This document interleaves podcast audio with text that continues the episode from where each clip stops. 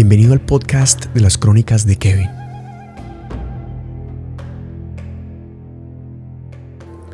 En las montañas chinas que forman la frontera con el Tíbet, existe un lugar donde las mujeres ostentan la propiedad de las tierras.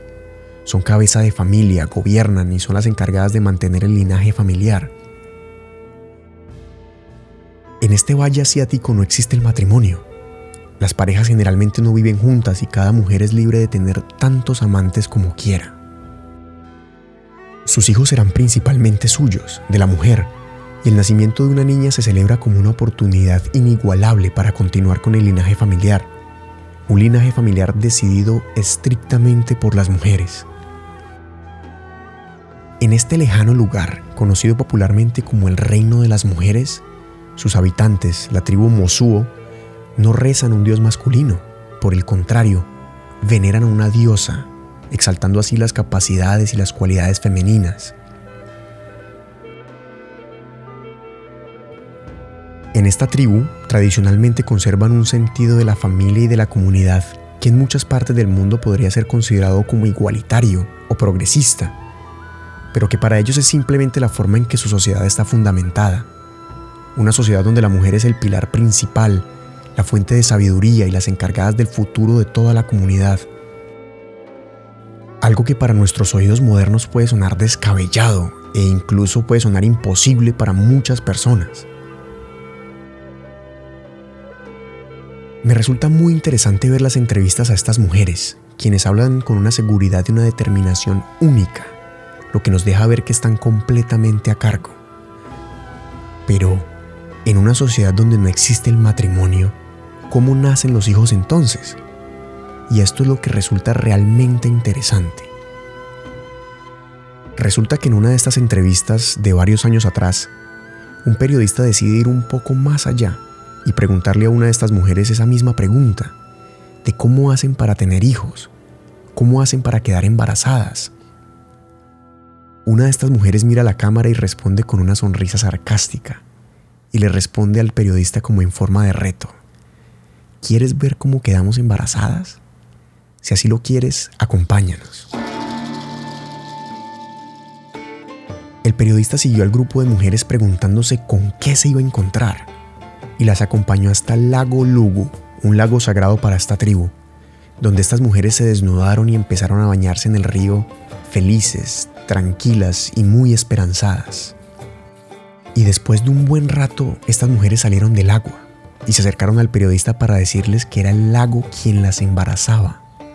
Ellas solo debían bañarse en sus aguas todos los días y esperar a que este lago madre pusiera un bebé en su vientre. ¿Se imaginan esto? El periodista, tremendamente confundido, decidió preguntarles entonces qué papel tenían los hombres en la comunidad. Y ellas le respondieron que los hombres eran los encargados de traer el alimento. El alimento para ellas, resultado de la cosecha y la cacería, y el alimento para el feto. Resulta que cada noche los hombres visitan a las mujeres en sus cuartos y entregan lo que ellos llaman alimento para el feto, que si termina estando bien alimentado puede nacer grande y fuerte, convirtiéndose así en un nuevo hijo del lago. También le dijeron que en caso de que una de estas mujeres termine perdiendo un bebé, los principales culpables serían los hombres, quienes no entregaron alimento de calidad al vientre, o al menos esto cree esta sociedad. Las encargadas de la crianza de cada hijo son las mujeres, el clan materno, que cuidan de ellos y se encargan de su educación y de su futuro.